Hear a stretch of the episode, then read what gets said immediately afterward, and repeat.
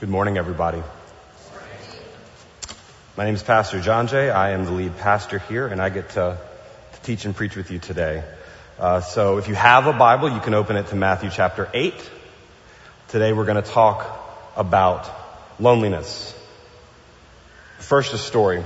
Brian, would you throw that first slide up? Has anyone been to a cuddling party? You're wondering why we're talking about this kind of thing? Right? So I found out about these years ago. There are these, by the way, if you've ever been to a cuddling party, there is no shame in this explanation. Cuddling parties, professional cuddlers, it is this entire kind of new industry that has popped up for folks who are isolated from what we would call like normal, regular, affectionate touch. Uh, and so kind of all over in big cities. Uh, they have a group called Cuddle Sanctuary that at least at some level has been operating in the LA area. What it is, it does not, it is not as skeezy as it sounds. It's a, uh, it's a, it's a group of people who get together who need affection. And they don't have anywhere to get it. And so they'll show up at these places. There are folks who are trained. You have to sign a, of course you have to sign a waiver. Of course you have to sign a waiver. And then you can, you can snuggle, you can hug, uh, sometimes you might just like spoon for a while. But this is what one person said who went to one. He said, I'm at this cuddle party to connect. And that word connect is what I want to hold on to today because we're going to talk about loneliness and then about belonging. For these next three weeks and last week as well, we've been focusing on what we're saying are these crises and then these promises of God. So last week it was the crisis of meaning and the promise of truth. So loneliness and belonging today. Let's talk a little bit about, about loneliness and why this might be a crisis. So here's a question. You don't have to answer I want you to think about it. Who do you trust with your most secret secrets? And if the only answer that you have here is your therapist, then, and that's a, that's a good answer. Like, but we need it to be a little bit broader than that. So think about who are the one, two, five people that you might trust with your most kind of intimate vulnerabilities. You have that person in your mind? You like holding it for a second here? So the next question is when was the last time that you talked to that person? Or saw that person or like hugged that person you could say?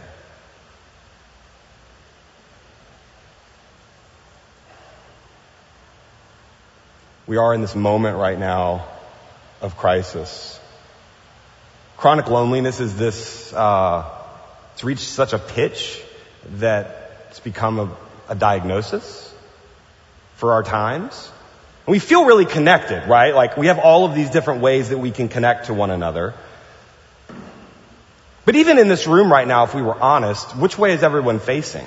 Everyone's facing this way. We're, we're here together, but it is optional to connect even in this space. We have to make it like an intentionality to see one another. So right now, Mary, you and I, right? But not necessarily you and anyone else unless you intend to, which you always intend to.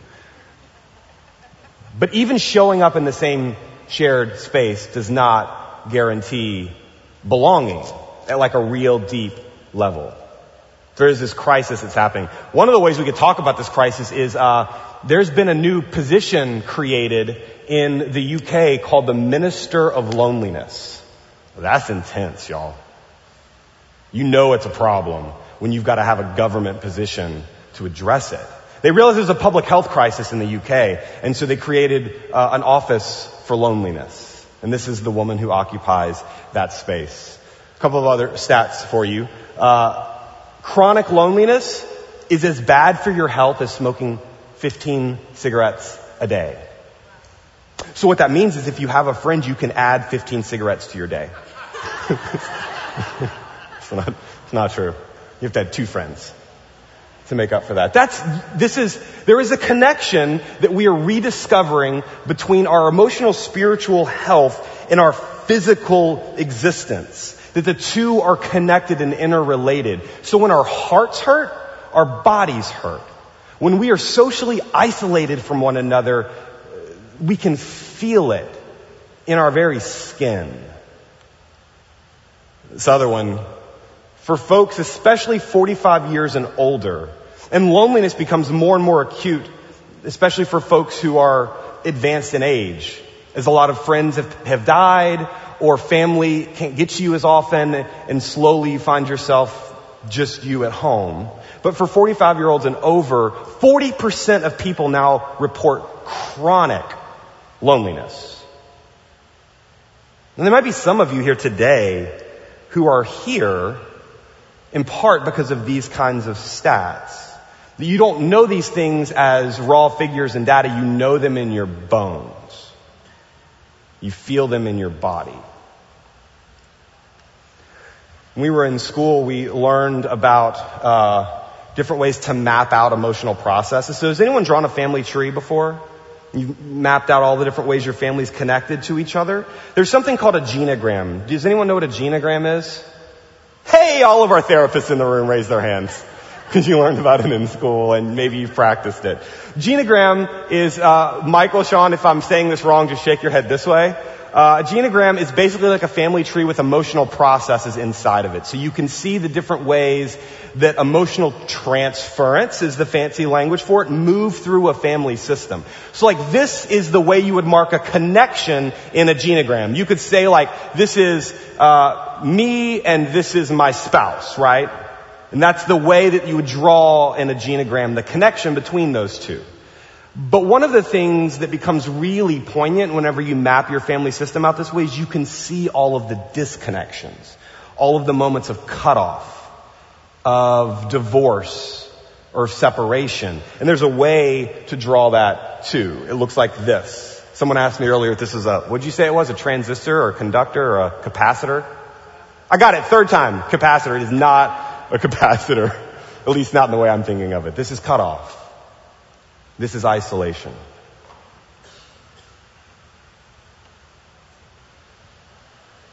Jean Vanier, who founded the L'Arche communities, the L'Arche communities are uh, these. I mean, they're just sort of like if you could. Uh, if you could find a window that looked into heaven, it would look like what L'Arche looks like inside those homes around those tables.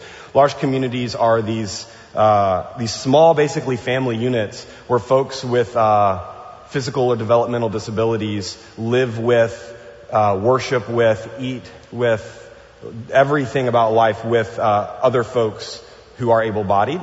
And Jean Vanier is the founder of these communities, and they're all over the world now. Started in France, Canada, and then they've kind of spread everywhere. And uh, here's what he says about loneliness. Because for him, as I was reading him this week, uh, he gave a lecture at Harvard a while back and said that it is already difficult enough to live in a world made for able-bodied people and have any kind of disability. But the hardest part is the social isolation that comes along with living in a world not made for you. And that the way that we talk about that is loneliness. Says to be lonely is to feel unwanted and unloved, and therefore unlovable. Loneliness is a taste of death. No wonder some people who are desperately lonely lose themselves in mental illness or violence to forget the inner pain. So, let's get into scripture. The crisis on its face is obvious, so I don't want to spend a ton more time talking about it, but let's get to the root of where it comes from. Uh, this is on the cover of your bulletins today. Does anyone who is not on staff with us know what this means for bonus points? I have a mint in my pocket I'll give you. uh, it says lo tov, right? Yes, lo tov. Where does lo tov come from? Perlman? From cuddling? Comes from the absence of cuddling, right? So uh, if you've got a Bible, you can't open it, or I'll, I'll get you there. Um, we're in Genesis, Genesis chapter two. Genesis is this uh, the origin story, right? The, the the creation poem is this language of goodness that God speaks and brings Tov into the world. And God said, and it was, and it was good. That's the rhythm of the creation poem. But there's this moment where sort of like the brakes screech, the record scratches, and God pronounces something lo tov or not good. And that thing is loneliness. It is not good for the human to be alone, is what it says in chapter 2. And so God creates a community. God creates relationality. Turns the humans toward each other and says something in this arrangement speaks of blessing, speaks of, speaks of inherent goodness. Something about this turning and seeing speaks of God. So things are lo tov for the first time in the scriptures. Now here is the reality that emerges out of that early story. There is this disruption, right? This rupture that we would call the fall, where there is this boundary that's placed on humanity and the humans move past that boundary. The way we talk about that is they take and they eat the fruit of the tree they're not supposed to eat. And immediately, immediately, there are these consequences that are visited upon them. The way we talk about that in church is sin. It's the language of brokenness. It is the reality of our separation and our alienation. I've said it once. I've said it like a hundred times around here. The way that we think of sin, the way that I've found most helpful to speak of sin is that which separates us from our primary relationships. That which creates loneliness. The way the Bible talks about that is moving east of Eden. They keep moving east. Each time the story falls apart, they take another step away from their primal belonging known as the garden. So God sets them outside of the garden, puts a guard at the gate, and they move east. The story of Cain and Abel. Cain kills his brother. Cain moves even farther east, and all of a sudden you see, you physically see their separation from one another from creation, from God, and then from even themselves. And that is the way that we might think about sin. So lo tov is the possibility of loneliness, and then the fall is the realization that it is everywhere. So of course, of course, we would have a crisis of chronic loneliness because we live in a world suffused with the consequences of our actions. So you could draw it out, right, like a genogram with all of the cutoff marks. So there is, right, this is me here, and then I have these relationships with God, with you all, with the others, with creation, and then this relationship with my own interior. And the rupture is along all of those. Which is left with just this. And that's exactly where most of us spend our time. In fact, this loneliness and isolation has become so normal that it's not so strange that we would each think that we are the central unit of meaning in the world. The isolated individual. Even when we think about and speak about uh, morality, about goodness, about salvation, it is often in terms of, of me and only me.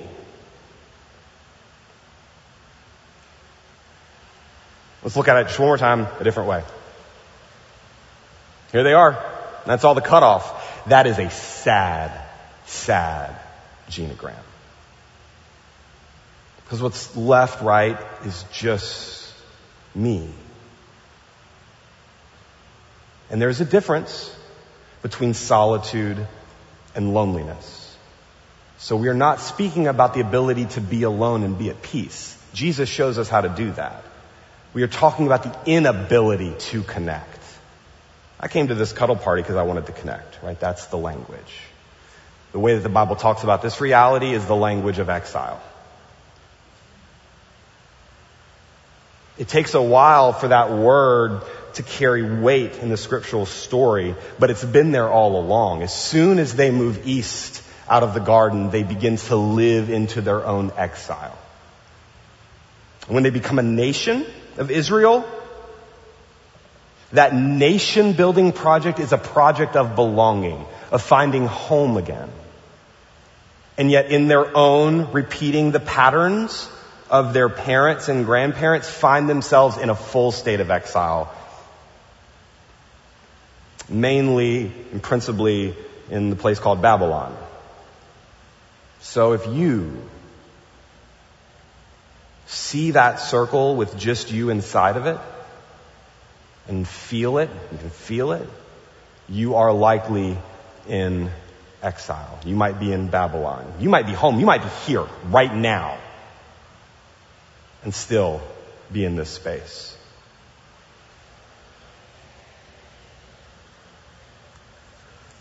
So to our scripture for the day. There's a sermon that happens after the sermon. The reading today, Noah, thank you so much for your reading from Matthew chapter 8, right? Matthew chapter 8 comes right after what? And everybody said chapter 7. Yeah, what's Matthew chapter 7?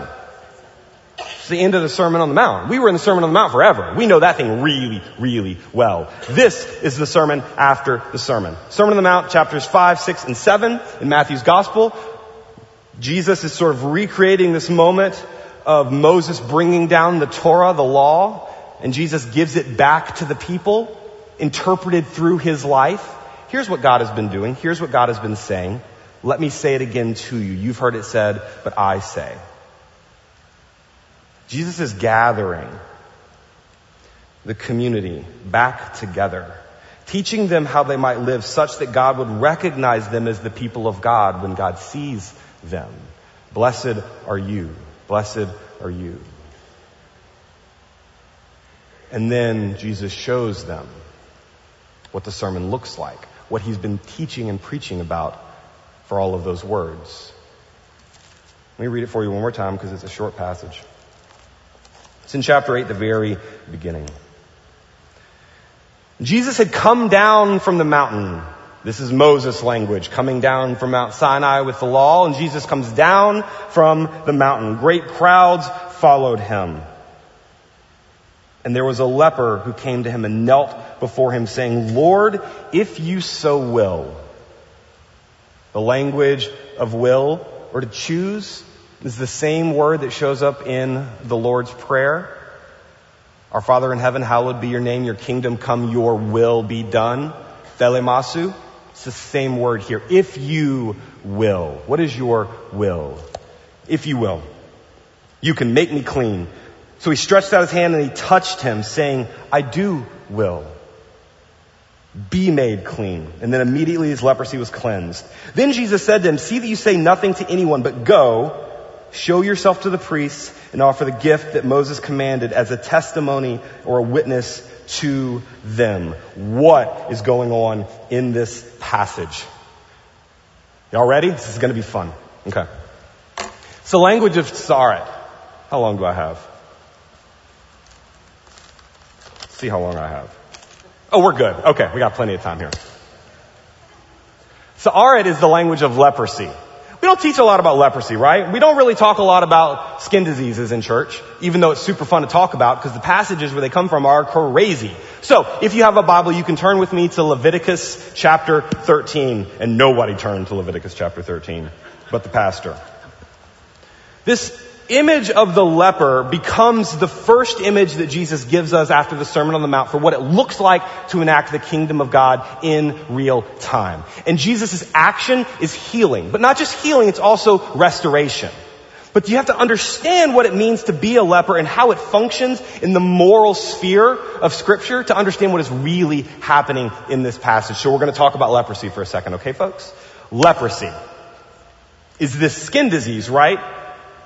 Actually, last time I preached about leprosy years ago, I uh, took a class in high school on stage makeup, specifically gore makeup, and so I gave myself like the grossest of boils on my arm, and I went to the mall to feel what it would feel like to be marked in such a way, and it was it was a telling experience. Um, so leprosy is this general catch-all term. tzara'at is the Hebrew language for it for any surface disease. It is not simply a medical term, not principally a medical term. It is a moral term. It is a social term. Because it's not just leprosy of the skin. There are two other realms where leprosy can take hold. One is the clothing, and the other is the walls of a home. And what do all three of these have in common? The walls of your home, the surface of your clothing, and your skin. These are barriers. These are spaces that are either make connection or isolation possible. They are the surface of an object. Now, you get in chapter 13 of Leviticus this entire crazy explanation for how you can tell if a skin disease is leprosy or not. And this is helpful because if it's just like a rash, then the consequences are different than if it is tzara'at. Chapter 13 does not give the moral reason. It just simply gives the way to diagnose. The priest does the diagnosing. You show yourself to the priests, so they come to your house and they examine your walls, and they have all of these different ways to understand what they're looking at. And if it is tzara'at, then there is a set of consequences that come along with that. The biggest of those consequences is you gotta go. You gotta go outside. In fact, you gotta go all the way outside. You go pinch, pitch your tent way out, outside of camp. And you stay there until everything's better. Which seems intense, right? But again, we're not talking about a medical condition. We're talking about a heart condition. But here's the question. Why do you get leprosy in the first place? What is the moral condition that evidences itself on your skin. The rabbis, the interpreters of the Hebrew scriptures have this interpretive principle that says where Torah is weak in one space, it is strong in another. Which simply means when the Bible is obscure, the Bible will help you interpret itself somewhere else. So they look at this chapter 13 in Leviticus and they say, where have we seen or heard this before? And they go back. They go back to the book of Exodus. And they see there the moral cause leading to the situation. So here's what happened. You have Moses, right? The one called to lead the people out of slavery. And then you have Moses' family, Miriam and Aaron. And at some point while they're in the wilderness, the other two, who are not Moses, say, why can't we be Moses? Moses is always in charge, always gets to call the shots, and we're doing a lot of work too. We could be just as good as Moses. Why does he get to lead? And so they begin to whisper in the hallways. They begin to send out emails that can be forwarded. Right? They get on social media. Whatever the thing is at the time, it's Miriam and Aaron. They begin to gossip. It's called the Lashon Hara, the evil tongue. The evil tongue is dangerous. By the way, the quickest way to threaten a sense of belonging or community cohesion is to lean into the impulse to speak ill of someone else and to not have the courage to speak it to them but about them. So, there is this secret in the family because Aaron and Miriam have been talking and Moses is not quite aware of what's going on, but there's all of a sudden this dissension, this community separation and breaking apart, dismemberment. And one of them is struck down with leprosy. And so the rabbis say this condition is an outward evidencing of an inward reality. Because the evil tongue is hard to see, but it is dangerous for the community. And when a community is being held together by thin threads in the wild places, it is really important that those who try to break it apart are seen and known. And so tzara'at shows up on their home, on their clothes, on their skin. You cannot hide from this, the scriptures are saying. And so the consequence is they have to move outside the camp until their speech is healed. And then the threat to the community is dissipated. And so in Leviticus 13, at the end of the chapter, the consequence makes sense. The one shall remain unclean as long as the one has the disease. He or she is unclean, and they shall live alone. Their dwelling shall be outside the camp.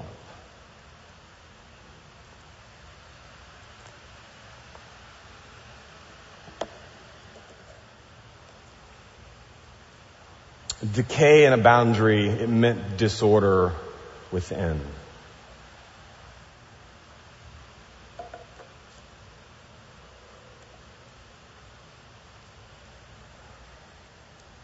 So when Jesus encounters this one so marked immediately after a sermon about the kingdom of heaven or the kingdom of God. Jesus recognizes that there is here with this one an encapsulation of everything that Jesus has been preaching about. Which is that for various reasons, we are all far away from one another. And this one particularly, this leprous individual, is not even belonging to the community of faith anymore. Can't go to the temple, can't go to worship, can't sacrifice, can't seek atonement for sins, is in all ways an outsider. So it's a bold move that he would even show up and ask Jesus a question. But Jesus takes it a step further, right, and touches him and heals him and then says to him, go back and present yourself to the priest. Give the offering so commanded by Moses. He's speaking the language of communal restoration. Speaks it in a way that he would be familiar. Because Leviticus 14 talks about what happens if you are cleaned from leprosy. How you enter back into the community of faith. So when Jesus heals him, Jesus is not just simply healing a medical condition. Jesus is healing a social, relational heart issue. Because the real pain is the same one that Jean Vanier talks about. It's bad enough to be sick. But to be unwanted is a whole nother thing. So Jesus restores the man back to family. And somehow this is the kingdom of God. Jesus goes to the loneliest of people and makes a way for them to come home. It doesn't stop there though. The next story is of a centurion. And this one's faith. Now we have moved out. So, right, you've got Jesus and the disciples. Then you've got the people of Israel who come to listen. And then you've got this one outside the camp known as a leper, but still part of the family, but just no longer at home in the family. Brings them back. Then Jesus takes another step out to the centurion. We are no longer in the realm of the people of Israel. And Jesus brings healing there. Doesn't stop there though, keeps stepping and stepping and stepping until he's met another blind person and he's met someone who's possessed and over and over and over again. If you read these next chapters in Matthew's gospel, there is healing and there is bringing people back. I, I got tired reading the thing. I have no idea how tired Jesus got doing the thing. The kingdom of God is apparently everyone coming home. It is this movement west, back to Eden. There is a, there is a, a symbol for restoration in the genogram. And it's not just simply redrawing the line of connection. Once there is a separation, it becomes part of the story, but it is not all of the story. It's a simple mark, but it feels profound. It's just simply this circle inside the cutoff. And Jesus moves into the spaces of pain and isolation and stands there, creating a way for people to get back home. Dorothy Day from the Catholic Workers Movement, working principally with folks on the street and folks in deep poverty, talked in her autobiography called The Long Loneliness about what is at the root or the core here, what Jesus is doing, what Jesus is revealing. She says it like this. She says, We were just sitting there when Peter came in, this friend of hers. We were sitting there talking when lines of people began to form saying, We need bread. We couldn't say, Go, be thou filled. If there were six small loaves and a few fishes, we had to divide them. There was always bread. We were just sitting there talking, and people moved in on us. Let those who could take it take it. Some moved out and made room for more, and somehow the walls expanded. Let me pause. If you keep reading in Matthew's gospel, after all of these healings, the part when I thought Jesus has got to be exhausted, the next thing Jesus does is pull the disciples in and hand them a vocation. He says, listen, you've watched how this is done. You've seen how to heal and how to restore. Now you go and you do likewise. Gives them what Paul calls the ministry of reconciliation. So Dorothy continues. We were just sitting there talking and someone said, let's all go live on a farm. It was as casual as all that, I often think, and it just came about. It just happened. I found myself a barren woman, the joyful mother of children. It's not always easy to be joyful, to keep in mind the duty of delight. The most significant thing about the Catholic workers is poverty, some would say. The most significant thing is community, others would say, that we're not alone anymore. Can you hear the language of L'Arche, the language of belonging, answering that crisis of loneliness? But the final word is love. At times, it has been, in the words of a friend, a harsh and a dreadful thing, and our very faith and love has been tried through fire. Let's just pause and be honest. Belonging can be painful, even if it is also healing. When I speak to folks in this congregation about the idea of membership, the reason that we talk about membership is so that we might belong to one another deep enough to sustain ourselves through trials and tribulations. So that we can struggle together. So sometimes we can fight together even. It's why we make promises. Community for community's sake can turn into a hellscape really quick. We know that. Everyone in your hearts just said amen.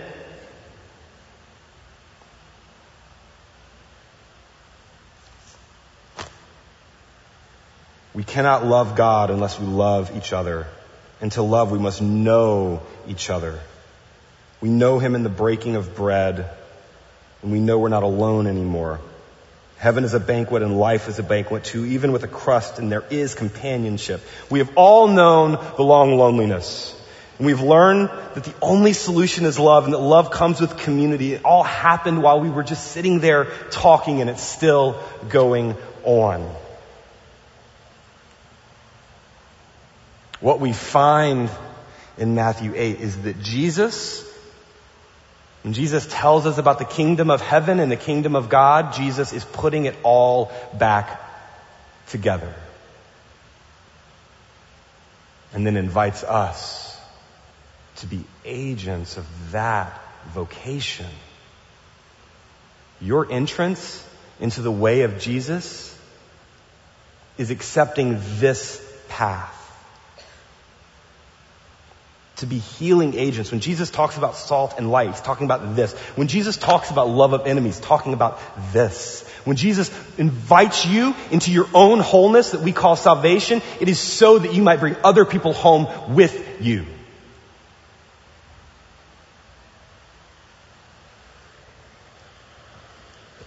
One person who's doing this really well, one community in our neighborhood is Homeboy Industries. And months and months ago, I was preaching about uh, a different but slightly connected topic, and a friend of mine, Zach, uh, sent me a quote from Father Greg Boyle, who uh, helped found Homeboy Industries. And it was about this circle of belonging. And it has been this image that has stayed with me.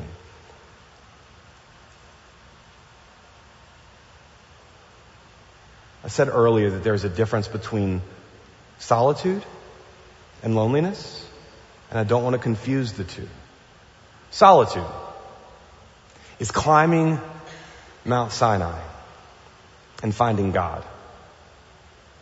Loneliness is climbing Golgotha and finding no one. Jesus has known both. So Father Boyle sees in LA modern day lepers left and right. Those for whom there is no home. Whose choices or whose circumstances has brought them far outside the camp. And they are marked not with leprosy, but with things like tattoos that let everyone know how sick they might be. The forgotten ones. And Boyle imagines that the gospel is true true enough and big enough that even those who have no one could find their way back home. So I want to let him speak at the end here. These are his words from a lecture he gave. Sit with this, and then we're going to offer a prayer. Brian?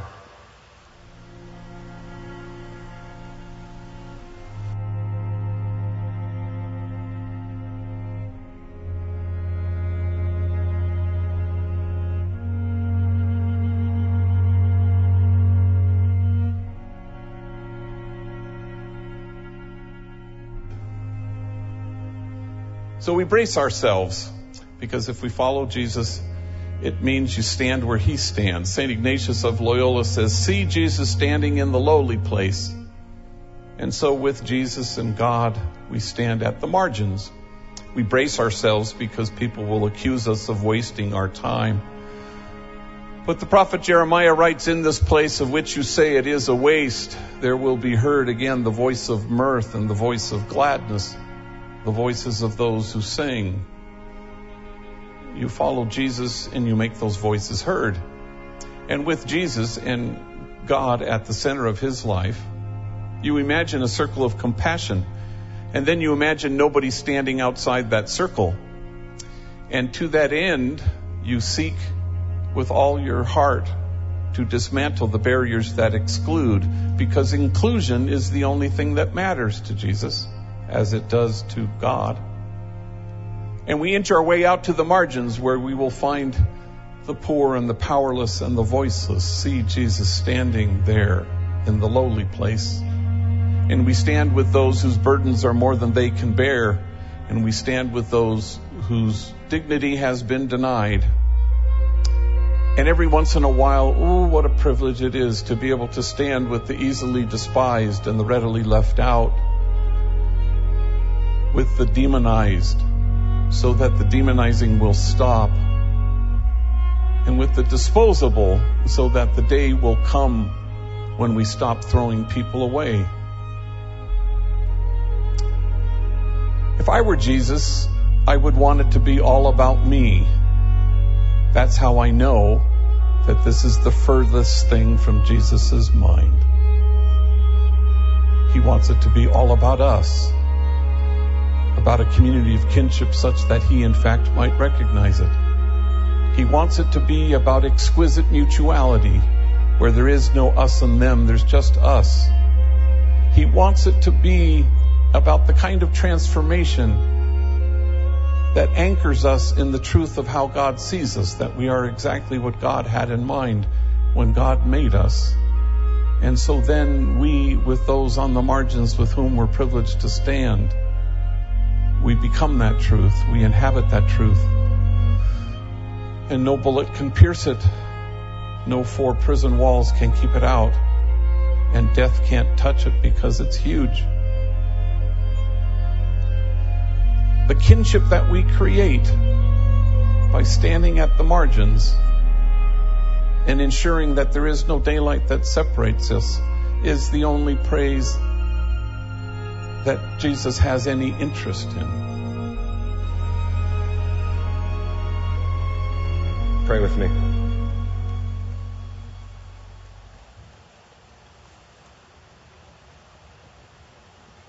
God, are we exactly what you imagined when you created us?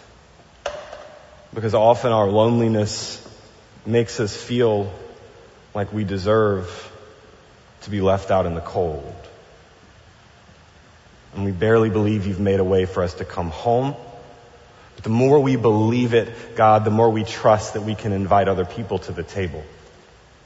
So open up our imaginations that we could see who is not here.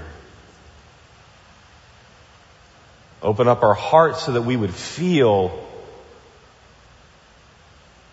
the pain of those who do not belong anywhere. Ground us now in your love. Make us sturdy in your love so that we can stand anywhere. And there you might be as well.